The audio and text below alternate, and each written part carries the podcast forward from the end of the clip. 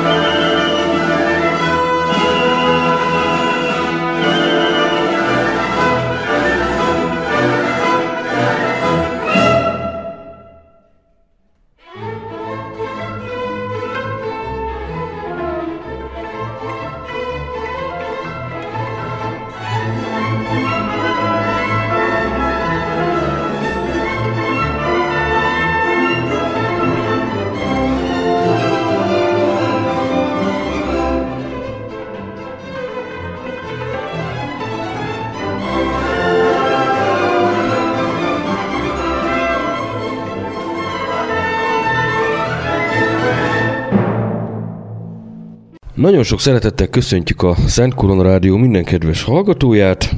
Ez itt a Hadak útján című hat történeti beszélgetős műsorunk. Soron következő 132. adása. Vendégem Maros Jendre hat történész. Köszöntöm a tisztelt hallgatókat.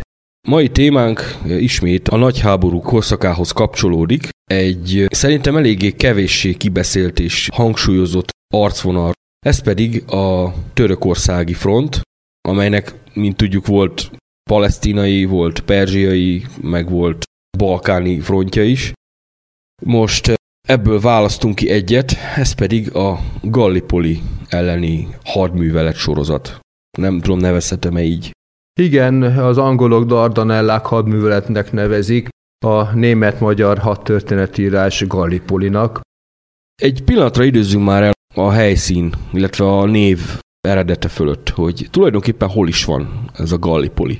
A földközi tenger beltengere az égei tenger, az égei tengert a Márvány tengerhez és azon túl a Fekete tengerhez a Dardanellák szoros köti össze. A Dardanellák szorosnak északi oldalán helyezkedik el a Balkánról lenyúló Gallipoli félsziget, és a névadó városa Gallipoli. Ezért van az, hogy a hadműveletet a britek, akik flotta hadműveletnek tervezték, a Szorocsról nevezték el Dardanellák hadműveletnek, központi hatalmak pedig az általuk sikerrel megvédelmezett félszigetről mondják Gallipolinak. A törökök, ahogy ők nevezik a Csanakkálei szorost, mert az ő, ő nyelvükön ez Csanakkale Balzicsi, trójai síkságról kapta a nevét Csanakkale, annak a kerületi székhelye Csanakkale városa, szemben van a Gallipoli félszigettel, jelenleg is ez a megyeszékhely. Ez a Gallipoli, ez, ez milyen elnevezés? A Gallipoli ugyanúgy, mint a Dardanellák a Hellén korszakra nyúlik vissza. Görögül Kallipoliszt mondtak, ami azt jelentette, hogy gyönyörű város. Törökül Gelibolu a török hangzású neve. Ezért kérdezem. Betű szerint Ugye a görögök, törökök évezreden keresztül egymás mellett éltek, Igen, igen. és így a törökök nagyobb módosítás nélkül ezt átvették. Ez a név évszázadokon, sőt évezredeken keresztül fennmaradt.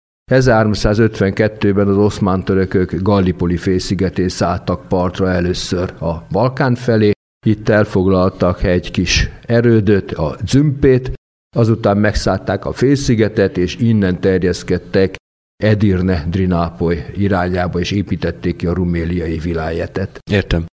Mekkora ez a félsziget? Ez a félsziget egy kicsit hosszabb, mint a Balaton, és háromszor olyan széles, tehát 83 km hosszú, a szélessége pedig 21 km, területe körülbelül 900 négyzetkilométer. Vagyis nem egy nagy terület, hadműveleti léptékben nézve. Hadműveleti léptékben egy kifejezetten behatárolt szűk területről van szó, ami a védelemnek is kedvez, mert kevés erővel minden lényeges pont megszállható, de nem rossz a támadónak sem, mert a hosszú félszigeten bárhol kiválaszthat egy pontot, ahol akár döntő erőfölényt is összpontosíthat.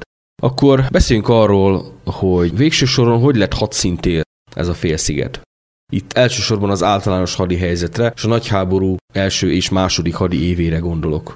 A megközelítés helyes, amennyiben Flandriában akár a németeknek, akár a Lantantnak bejött volna a katonai elképzelés, és 14-ben eldől a háború, akkor ez a félsziget megúszza a hadakozást.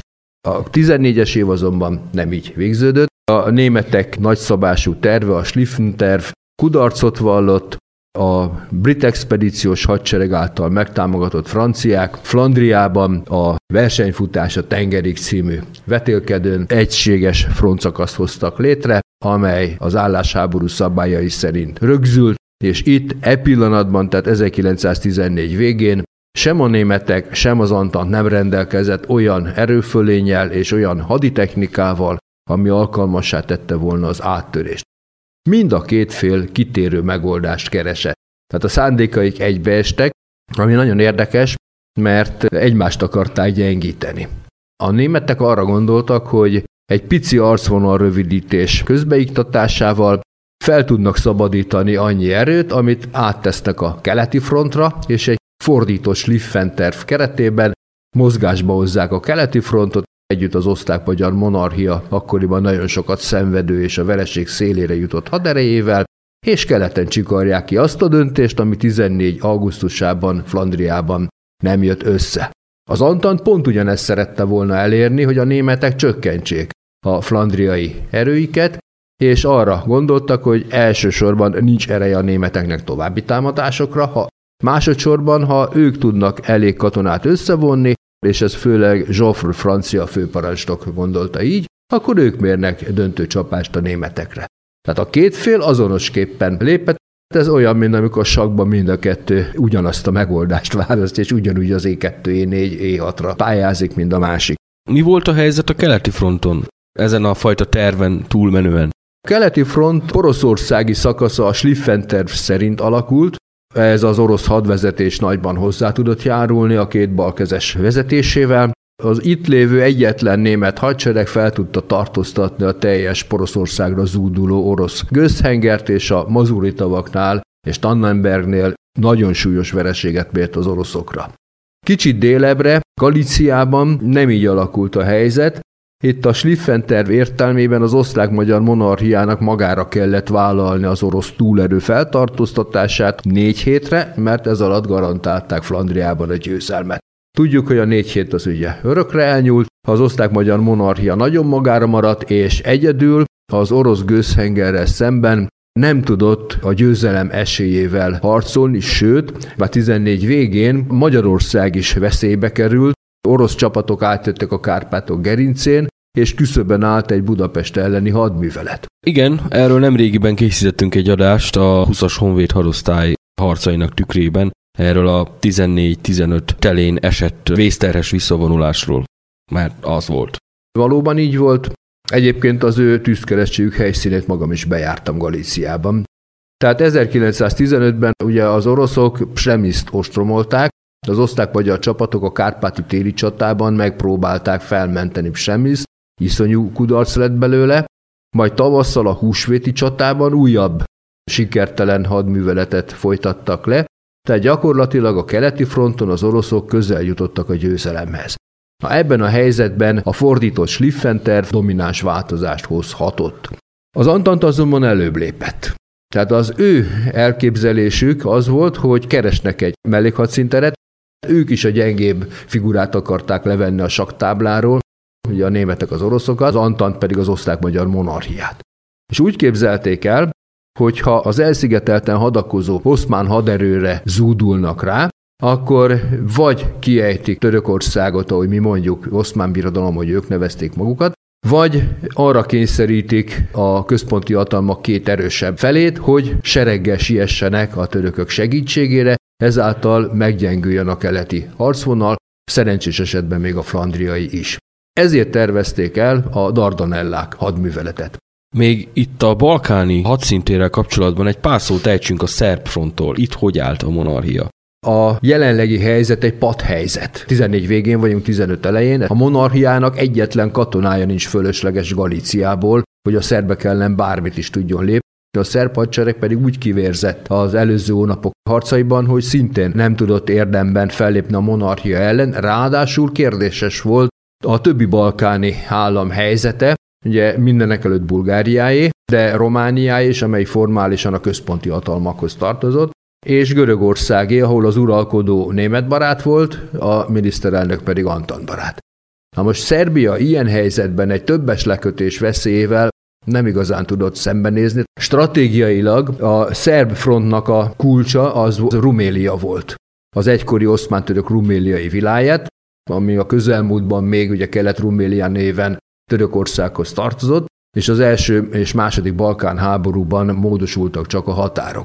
Na most, ha Szerbia és a többi balkáni állam Antant támogatással képes bevonni Bulgáriát az Antant hatalmak sorába, és a szárazföldről a maradék Ruméliát Edirnével és Isztambulal elfoglalja, akkor megteremtik az összeköttetést Oroszországgal, a szárazföldről kiűzik az oszmán birodalmat, annak fővárosát elfoglalják, és bár ez nem feltétlenül jelent háborús győzelmet, de igen-igen nagy stratégiai és politikai eredmény lett volna. De fordítva is ugyanez a helyzet, ha az oszmán birodalom meg tudja védeni azt, ami még Ruméliából megmaradt, akkor nagy valószínűséggel Bulgáriát a központi hatalmak közé lehet csábítani, és ebben az esetben napirendre lehet tűzni Szerbia lerohanását, ami elvezethet odáig, hogy Románia továbbra se lép a háborúba, Görögország pedig a uralkodó mellett felsorakozva esetleg a központi hatalmak sorait gazdagítja. Tehát ez volt a szerepe, stratégiai szerepe a szerb-bolgár kérdésnek. Akkor lényegében el lehet mondani, hogy kettőn állt a vásár ebben Igen. a pillanatban. A háború kezdetén Törökország semleges volt. Ezt a semlegességét nem kívánta feltétlenül feladni, de meg akarta védeni a partjait és a Fekete-tengeri kikötőit az oroszok ellen. Így a Fekete-tengeren orosz-török flotta összecsapások bontakoztak ki már 14 őszén, ami elvezetett odáig, hogy Törökország akarva nem akarva sodródott a háború felé. Na most erre felkészülve lezárták a Dardanellákat, ami egyébként nemzetközi útvonal volt, ami persze sértette az Antantnak az érdekeit. Így november elején az oroszokkal kezdve, a franciákkal folytatva és a britekkel zárva, az Antant hatalmak sorra hadat üzentek az oszmán birodalomnak, amely erre szintén hadüzenettel válaszolt, és egyszer mind a központi hatalmakkal megfelelő szerződéseket kötött. Beszéljünk akkor az Antant azon terveiről, amik végül ehhez a Gallipoli tengeri ütközethez, illetve magához a partraszálláshoz vezettek. A brit flotta, hogy nyomatékot adjon a helyzetek, lövetni kezdte már ősszel a Dardanellák egy-két török záró erődményei. Ezt ugye úgy kell elképzelni, hogy van egy nagyon szűk szoros. Mennyire szűk ez, mondjuk méterben? Egy-kétszáz méter, 500 és egy kilométer között van a szélesebb része is. Uh-huh. Tehát nagyon szűk a szoros. Akkor mondjuk puskával is át lehet lőni egyik partról a másikra. Azzal biztosan hát lehet lőni, ágyúval meg egészen biztosan.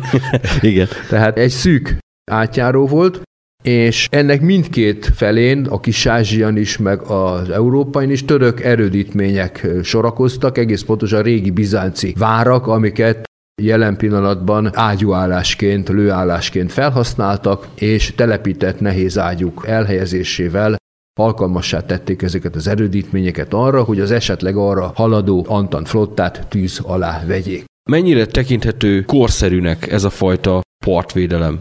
Nem volt korszerű.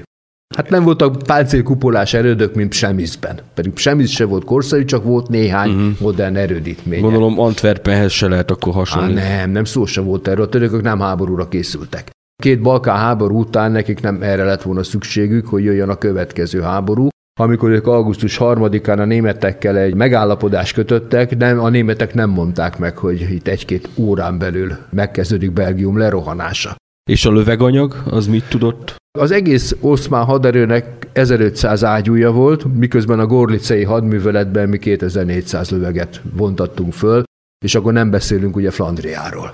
Igen. azt lehet mondani, hogy számszerűen nagyon csekély volt a rendelkezésre álló ágyúállomány, és ezeknek a zöme, pont úgy, mint mondjuk Semizben, elavult régi 19. századi ágyú volt, nagyon kevés volt csak, amit az együttműködési megállapodás keretében a németek egyszerűen oda tudtak szállítani, ugye, mert Bulgária semleges volt, Románia nem szállt be a háborúba, tehát egyszerűen nem volt meg a szárazföldi összeköttetés. Így hogy... van. Tengeren pedig az otrantói tengerzár nehezítette a szállítást. Hát még Olaszország nem áll hadban, de ha most azt gondoljuk, hogy német területről kéne körbehajózni a csatornát meg a briteket, akkor potty. Igen. Mindent. Még az Adria felől is potty. Görögország semleges. Egyrészt Görögország semleges, másfelől pedig az akkor még csak terv szerint létező otrantói tengerzár olyan formájában már létezett, hogy ott francia és angol csatahajók, páncélos cirkálók járőröztek melyek közül egyiket, másikat sikerült el is sűjeszteni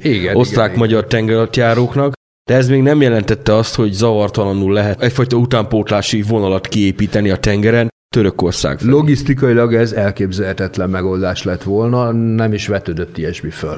Tehát a török haderő részére a nagy léptékű hadianyag szállítása egyelőre nem volt lehetséges, a központi hatalmak ezért is törekedtek arra, hogy mielőbb Bulgáriát behozzák a saját szövetségi rendszerükbe, és ha ez megvan, akkor Szerbiát kiiktassák, mert így az Isztambul felé kialakítható útvonal most már lehetővé fogja tenni az oszmán haderő felerősítését. Egyelőre csak annyival tudtak hozzájárulni, hogy magas beosztású tábornokokat és katonai kiképzőt küldtek az oszmán haderő keretéhez, és ezek a tábornokok átvették hadosztályok, hadtestek irányítását. A parton is? A partszakaszokat is? Igen, török hadsereg rangot kaptak.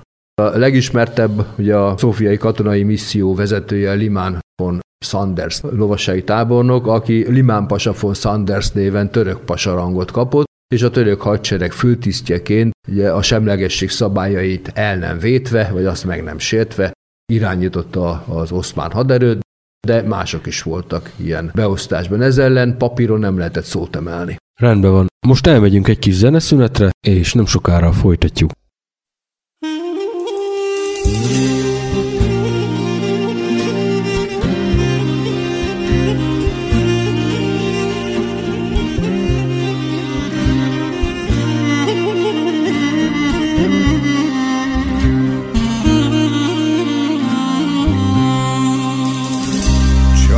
Kare içinde aynalı çarşı. Çanakkale içimde.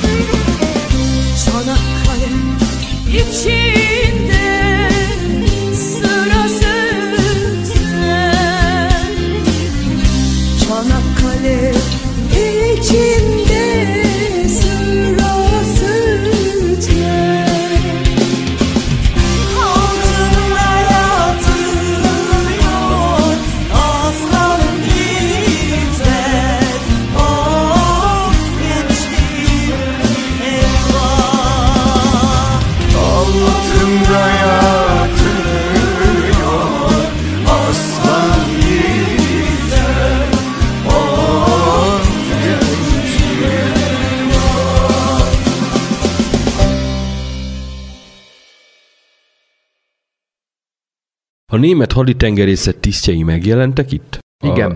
Volt két olyan csatahajó, ami az Antant fenyegetésével nem tudott másként kijönni, mint behajózni a Dardanellákba. Itt a semleges Törökország védelme alá helyezték magukat. Ezt a törökök úgy fogadták el, hogy nekik volt függő megrendelésük a britektől két hajóra. A két hajó elkészült, sikerült kifizetni, de leszállítani nem, mert a hadi helyzetre hivatkozva a britek nem szállították le. A törökök meg azt mondták, hogy annak a két hajónak a fejében lefoglalják ezt a két német hajót, átkeresztelték török névre, a legénység áttért papíron iszlámhitre, önként csatlakozott a török legénységhez, és így ez a két hajó a továbbiakban török hajóként vett részt a földközi tengeri összecsapásokban, ugyanígy három tenger alatt járó is érkezett a Dardanellákba. Igen, az egyiket éppen a Horti Miklós vontatta a Novarával. Igen. Nem tudom, melyik volt az a három közül. Név szerint én sem. A szoros, elsősorban a víz védelmére gondolok. Hogy képzelték el a törökök? Tehát a csanakkalai szoros aknákkal zárták el, és ennek a szorosnak a égei tenger felüli szakaszán, de nem a végén, mert csak kicsit bejebb kezdték az aknásítást, ahol már az erődök kétoldali tüzérsége nem volt olyan hatékony, onnantól kezdték az aknák lerakását, és a tenger alatt járók ellen egy víz alatti sodronyzárat feszítettek ki.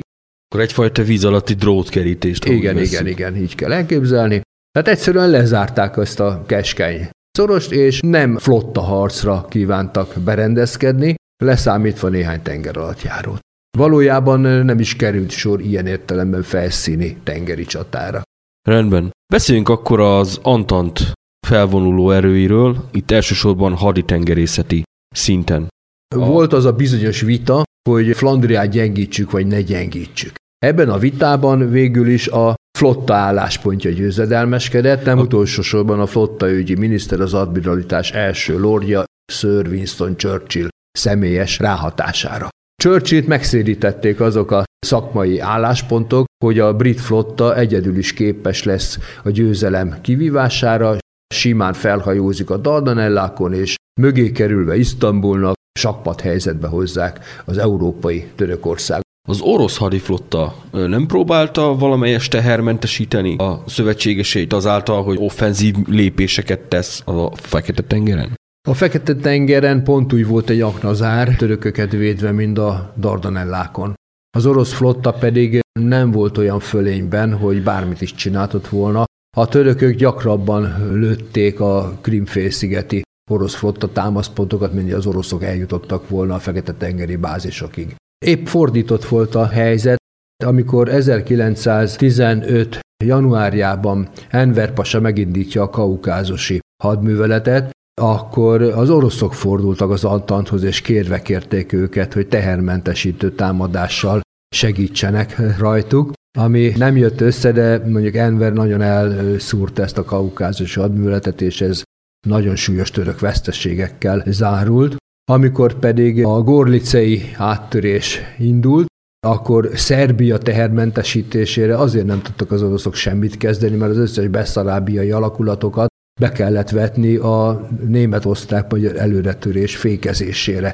Tehát nem voltak abban a helyzetben, hogy akár 15-ben, akár 15 végén, akár 16-ban ők tehermentesítsenek. Voltak felderítési adataik, hogy végül is mivel Nem. lehet számolni? Nem. A Dardanellák hadművelet teljes egésze arról uralkodik, hogy ha voltak is felderítési adatok, ezek nem befolyásolták sem a legfelső haditervet, sem a végrehajtást. Nincs nyoma. És úgy képzelték el, hogy egy sétamenet lesz, letudták a helyzetet azzal, hogy régi bizánci erődítmények, török tűzirekócska ágyukkal ezzel a két erődrendszert kikapcsolták a számításokból. Churchill megette ezt a tervet. 1915. március 18-án ez a Dardanellák expedíció. A egyesített brit-francia flotta természetesen 70%-ban brit hajókból állt. Előre küldte az aknaszedő hajókat, mögöttük sakkocka-szerűen két sorban jöttek a csatahajók, Cirkálók. páncélos cirkálók, azért saktáblaszerűen egymás tűzvonalába ne menjenek bele. Ezek végiglőtték az északi oldalt, a Gallipoli félsziget sarkától ugye, az első egy-néhány kilométert, és ugyanígy a másik sor pedig a kisázsiai oldalt lőtte, ahogy tudta, és úgy gondolták, hogy innen több veszély nincs. De valahogy nem sikerült a régi erődítményeket kiiktatni a harcból, a tűzérséget sem, Nem volt elegendő tűzerejük hozzá? nem volt pontos tűzvezetés, Igen. nem voltak felderítve a telepített török lövegállások, és hajóról nem lehet annyira célzott tüzet nyitni, nem lehet annyira célzottan lőni, mintha mondjuk van tűzérségi figyelő egy szárazföldi tűzcsapás esetében, és a becsapódások alapján megfelezve a becsapódások közti távolságot rá tudja vezetni a tűzért a célpontra. A hajónál ez így nehezen működik. A lényeg az, hogy a török tűzérség egész pontosan, ugye itt a félsziget legnevesebb erődje, a Szebil Bahir erődben német tüzérek dolgoztak, német ágyukkal, és túlvészelték a flotta tűzcsapását. Nos, ezek lőni tudták az aknaszedő hajókat és a kísérő hajókat. Ebből az következett, hogy az aknaszedő hajók szedetvedett polgári hajóból és átalakított hajókon polgári tengerészekből álltak, akik nem nagyon érezték azt, hogy hősi halált kellene halniuk. Igen, pergőtűzben nehéz az aknaszedés. Nem is jött össze, nagyon kevés aknát sikerült felszedni, Ráadásul túlhajóztak az aknaszedő hajók olyan vízen, ahol hozzá se kezdtek az aknaszedéshez, és így ment rá az egyik brit hajó. Pontosan egy ilyen szakaszra, ami a csatahajó kapitánya tudomása szerint aknamentesített volt, valójában nem, és aknára futott el is süllyedt. A lényeg az, hogy az aknaszedő hajók nem tudták teljesíteni az alapvető célt, hogy mentesítsék a Dardanellák tengerszorost. Ennek következtében szinte a behajózás első perceiben egy francia csatahajó úgy futott aknára, hogy a legénység egyetlen tagját nem tudták kimenteni, ami demoralizálólag hatott mindenkire, elsősorban a polgári tengerészekre, és a következő órán belül további két brit hajó süllyedt el, egy pedig úgy megrongálódott, hogy épp hogy csak el lehetett vontatni, aztán további hajók is megrongálódtak, A partvédelmi tüzérség ért el eredményeket, vagy csupán zavarni tudta azt a bizonyos felvonulást? Az Antant flotta csak a nagy hajók, a minősített hajók veszteségéről számolt be. Azokat név szerint pontosan felsorolják, és úgy voltak még. Tehát ebből nehéz kiszűrni, hogy mi tulajdonítható a török-német tüzérségnek. Az nem túlságosan valószínű, hogy páncélozott hajókat ezekkel az ágyukkal tengerfenékre lehetett volna küldeni. Az biztos, hogy a becsapódások mentén ezek a hajók is szenvedtek veszteségeket, de ezt nem különítik el. Tehát a legfrissebb szakirodalomig terjedőleg az Antant úgy vezeti le, hogy aknára futottak a jelesebb hajói, és ez volt az oka a visszavonulásnak. A többit azt elintézik félmondattal. Világos. Így végül a flotta parancsnoka egy brit ellentenger nagy kiadta a visszafordulásra a parancsot, ami azt jelentette, hogy mind a brit, mind a francia flotta az utóbbi 200 év legsúlyosabb tengeri veszteségét szenvedte el, és kényszerült visszavonulásra a Dardanellákból. Vagyis a törököknek igazuk volt, nem kellett ide felszíni flottát irányítani. Rendben. Milyen következtetéseket vontak le a hadművelet tervezői az utóbbi néhány évszázad legsúlyosabb haditengerészeti vereségével. Ez egyenesen vezetett el odáig, hogy át kellett tervezni az egész Dardanella koncepciót. Ugye bármennyire is tiltakozott Joffre tábornok, kellett gondoskodni partra szálló haderőről. A flotta ugyanis láthatólag egyedül nem tudta hozni a győzelmet, ilyen veszteség megismétlésének az égvilágon semmi értelme nem volt, partra kell szállni, amennyiben valóban a Balkán felül akarják meggyöngíteni az osztrák-magyar monarchiát, és végleg le akarják választani az oszmán birodalmat, és meg akarják tartani Szerbiát, és meg akarják szerezni Bulgáriát, Romániát, Görögországot. Na most partra szálló haderőt máshonnan nem lehetett elhozni, csak Flandriából. Tehát ez nagyon-nagyon éles döntés volt, de Churchill továbbra is kitartott amellett, hogy a flotta támogatásával nyerhető a Dardanellák hadművelet, és sikerült keresztül vinni azt, hogy egyelőre egy brit és egy francia hadosztályt elvonjanak a flandriai erők tartalékából, és rendelkezésére bocsássanak a Dardanellákba vezényelt össz erőknek. Most már csak azt kellett kiválasztani, hogy hol történjen a partraszállás. Ugye az egyik álláspont az volt, hogy Szaloniki. Görögország ugye semleges volt, tehát így gyakorlatilag csak a semleges Görögország akarata ellenére lehetett létrehozni a Szaloniki hitfőállást. Viszont előnye volt, hogy ide nem ért el a központi hatalmak hadereje. Ugyanakkor a flotta továbbra is ahhoz ragaszkodott, hogy folytassák a Dardanellák hadműveletet, el se tudták képzelni, hogy az első kudarc után egy szárazföldi csapatokkal kombinált hadművelet ne érje el a megfelelő eredményt. És így némi vívódás után egy hónappal később, április 25-én egy összetett partra szálló hadműveletre került sor. Egy pár szót ejtsünk még az előkészületekről mindkét oldalon. Egyrészt, hogy tudták megoldani az Antant csapatok ide szállítását, illetve a törökök vártak-e partraszállást azon a területen, ahol végül is bekövetkezett. A törökök hat hadosztályt állomásoztattak a Gallipoli térségben. Ezeket úgy helyezték el, hogy kettő a félsziget északi részén és tulajdonképpen arca Szerbia és Görögország irányában helyezkedett el, kettő a közepén, kettő pedig Kis-Ázsiában. Ezzel ők ezt a viszonylag kis területet teljesen lefették. Tehát akár megkísérelte az Antalta partra szállást, akár nem, ez a oszmán török haderő itt állomásozott. Nem kellett sehonnan ide mozdítani, nem kellett új intézkedéseket hozni. A bizánci erődök rendelkezésre álltak, a partot pedig szinte meg se szállták. Leszámítva a déli csücsköt, ahol volt a Szedil Bahir erőd, ami ugye lőtte az Antant flottát, na azt megszállták a törökök, Egyébként azonban, ha innen eh, lemegyünk délre és fölmegyünk a nyugati parton, egész a szárazszívőből a partot csak eh, szakaszerejű osztagokkal figyelték meg, és arra építettek, hogy ha partra szálló hadműveletre kerül sor, akkor a hegygerinceket fogják megszállni, nem engedik be a félsziget belsejébe az Antan csapatokat, és szerencsés körülmények közben beszorítják őket a tengerbe. De nem a parton akarták felvenni a harcot. Az Antant haderő, hogy a második kérdésre is feleljek, Egyiptom felől oldotta meg a logisztikát, elfoglaltak három görög szigetet, ezeken flotta támaszpontokat hoztak létre, a Lemnos a legismertebb, és így ugrás közelbe kerültek a Dardanellákhoz. Ez milyen messze volt ez a három sziget a partra szállás helyétől, úgy körülbelül? Pár tíz kilométer. Uh-huh. Akkor lényegében látótávolságban. Igen. Az egyiptomi utánpótlás pedig azt tette lehetővé, hogy az arab területek nem kívántak az oszmán birodalom részei maradni. Tehát a szultán hiába hirdetett szent háború dzsihádot, ezt a szent háborút a törökök és a kurdok vívták, az arabok nem. Legalábbis a törökök oldalán nem, hanem majd szembe fognak fordulni velük. Egyiptom mindenképpen le akart válni, hát gyakorlatilag le is vált. Egyiptomi csapatok részt vettek a Gallipoli partoszállásban is. Uh-huh. Tehát Egyiptomba hozták a Ausztrália és Új-Zélandi utánpótlást, ugye ezek a Suezi csatorna felől érkeztek. Egyiptomban képezték őket ki, ezek az ausztrál és új-zélandi vagy angol száz elnevezésükön anzak csapatok itt készültek föl arra, hogy a birodalom védelmére harcba vessék őket, tudomásuk szerint erre Flandriában került volna sor. Elég meglepő volt az a fordulat, hogy Flandriáról szó sincs, és az akkor sokkal kecsegtetőbb kilátást villantották fel előttük, hogy csak a gyenge Törökország ellen fogják őket bevetni.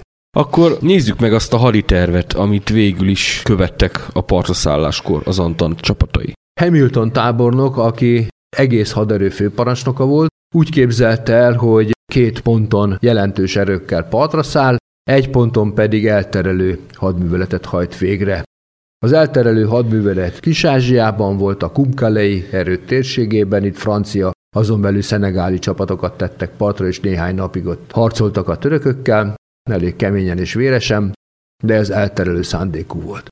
A flotta egyik része a Galipoli félsziget déli fokán, a Helles fokon kívánt partra úgy, hogy ezt a fokot öt kisebb partraszállási ponttal félkörben megcélozták, egyet délkeletről, négyet pedig a déli és nyugati oldalról választottak ki, és az itt partra tett csapatokkal elkívánták foglalni a félsziget déli csücskét, majd innen észak felé kívánták hátba támadni azt a török haderőt, amelyik a partraszállás fő erőivel fog majd szembeszállni.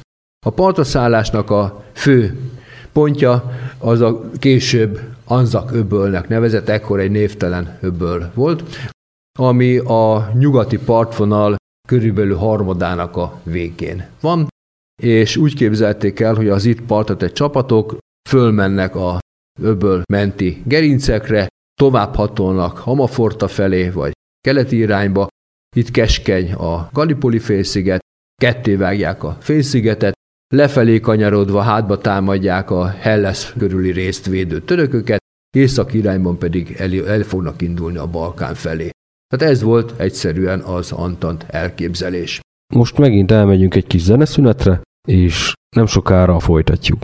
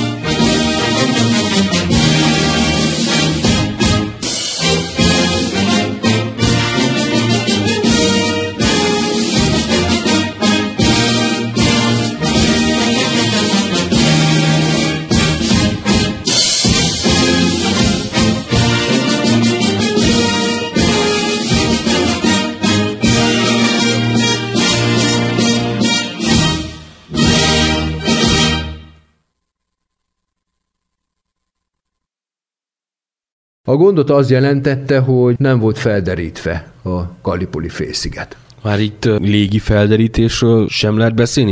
Hát ezt akár békeidőben is elő lehetett volna készíteni. Most ugye arról van szó, hogy partra tették az ausztrál és új-zélandi katonákat az Anzaköbölben azzal, hogy fiúk szaladjatok fel arra a dombra, mert jönnek a törökök. Most ezek a katonák lóhalálában, kemény, bozótos, sziklás terepen megmászták a gerincet, de ahelyett, hogy törökökkel találkoztak volna, azt látták, hogy a gerinc a másik oldalon leszalad a mélybe, mögötte egy még magasabb gerinc van, amiről nem tudtak. Tehát akkor le kellett ereszkedni, és a következő gerincet is megmászni, ez már tüdőköptető volt, de utána megint jött egy új gerinc. És az a hegycsúcs, a Saribair, amit meg kellett volna szállniuk, az mi csak ezután következett. Fordított leosztásban, a törökök felől nézve, az első pont a Saribair volt. És az volt a legmagasabb, jó? Az volt a legmagasabb, úgy van. Tehát akkor nekik a magassági fölényük az Azonnal megvolt. azonnal megvolt. És ez azt jelentette, hogy a kellő felderítés hiányában, tök mindegy, hogy a végeredmény szempontjából, hogy- mi volt ennek az oka, az ausztrál és új-zélandi katonák megoldhatatlan feladatot kaptak, és azonnal a törökök kezébe került az a magaslati pont, ami nélkül illúzió volt a partra szállás kibővítés. Ugye a partot őrző török felderítők, partvédő katonák hamar jelezték, hogy érkezik egy flotta, ezért meg lehetett indítani a török csapatokat az Anzaköböl felé.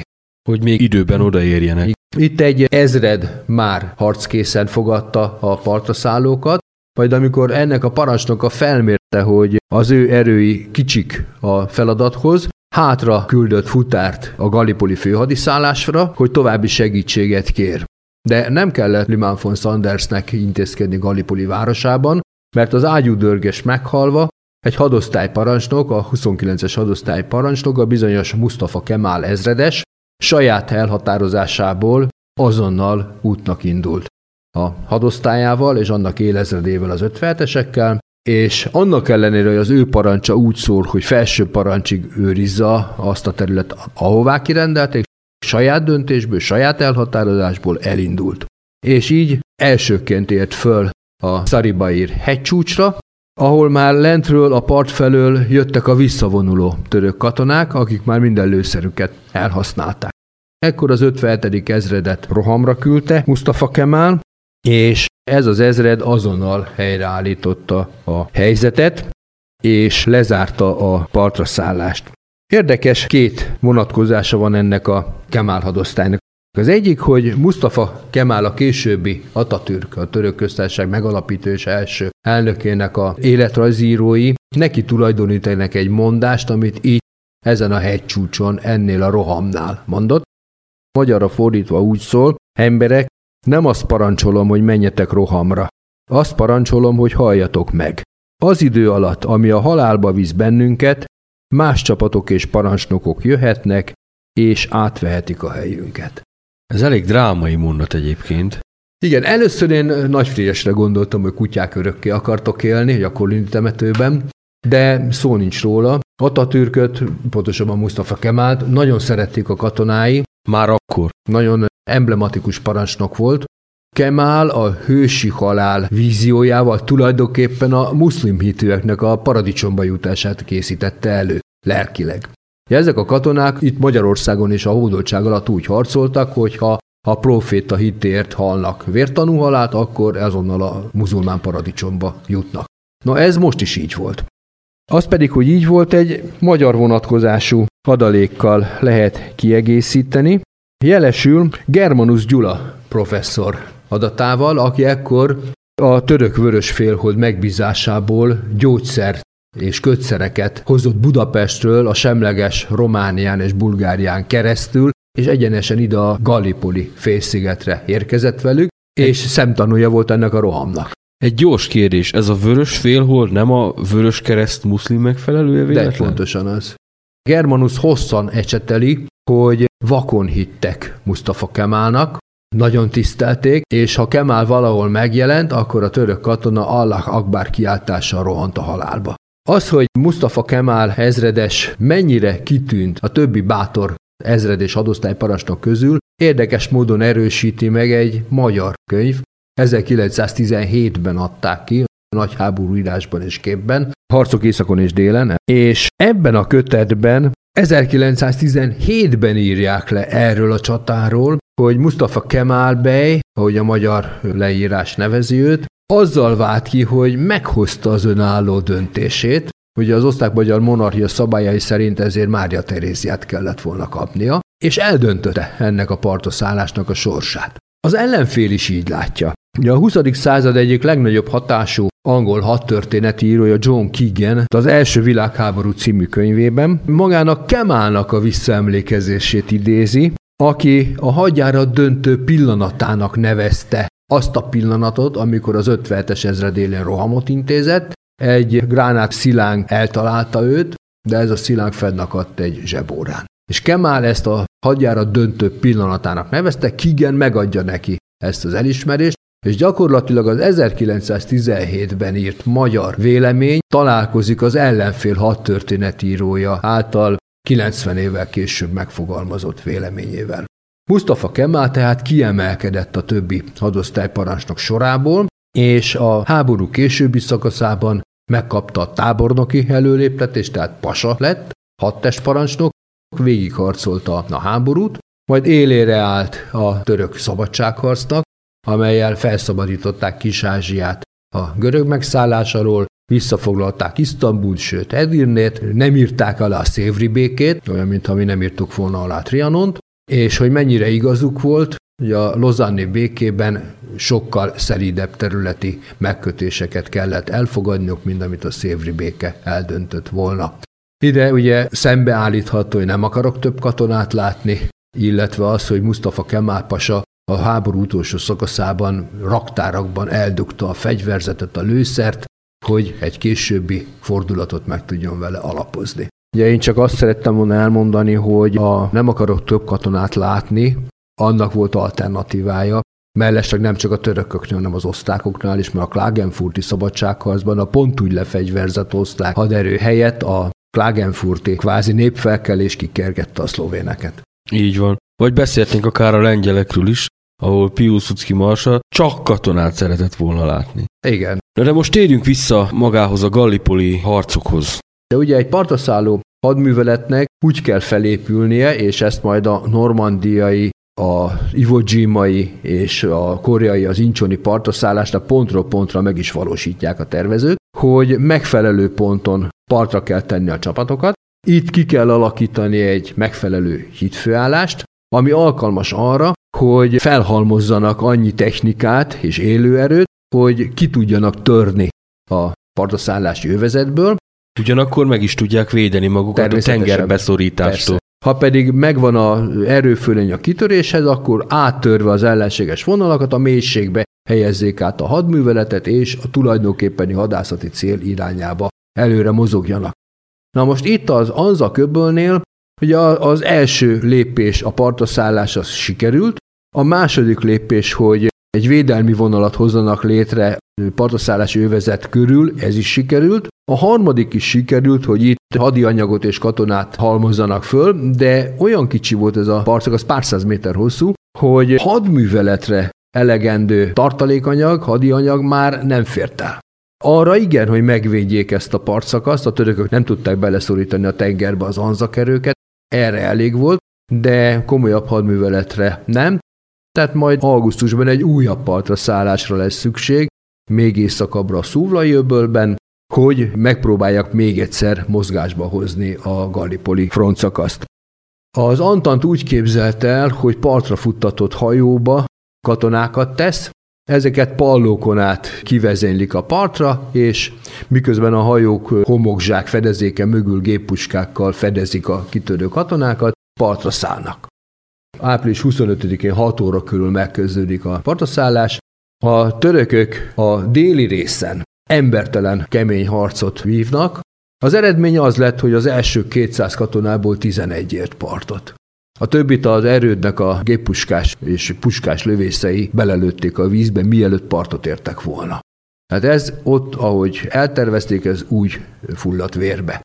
A másik négy partszakaszból három partszakaszon sikerült az Antant erőknek megfogniuk a törököket, és a part mentén álláshoz jutniuk.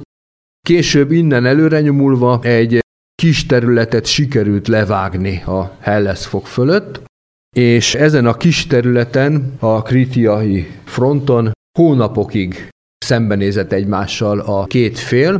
Azért nem sikerült itt sem tovább menni, mert Kritia mögött van egy uralgó hegymagaslat, az Acsibaba, amit a törökök előbb értek el, és pont ugyanaz jött létre, mint az Anzaköbölnél, hogy a magas pontra támaszkodó török védelem minden további előretörést meg tudott akadályozni.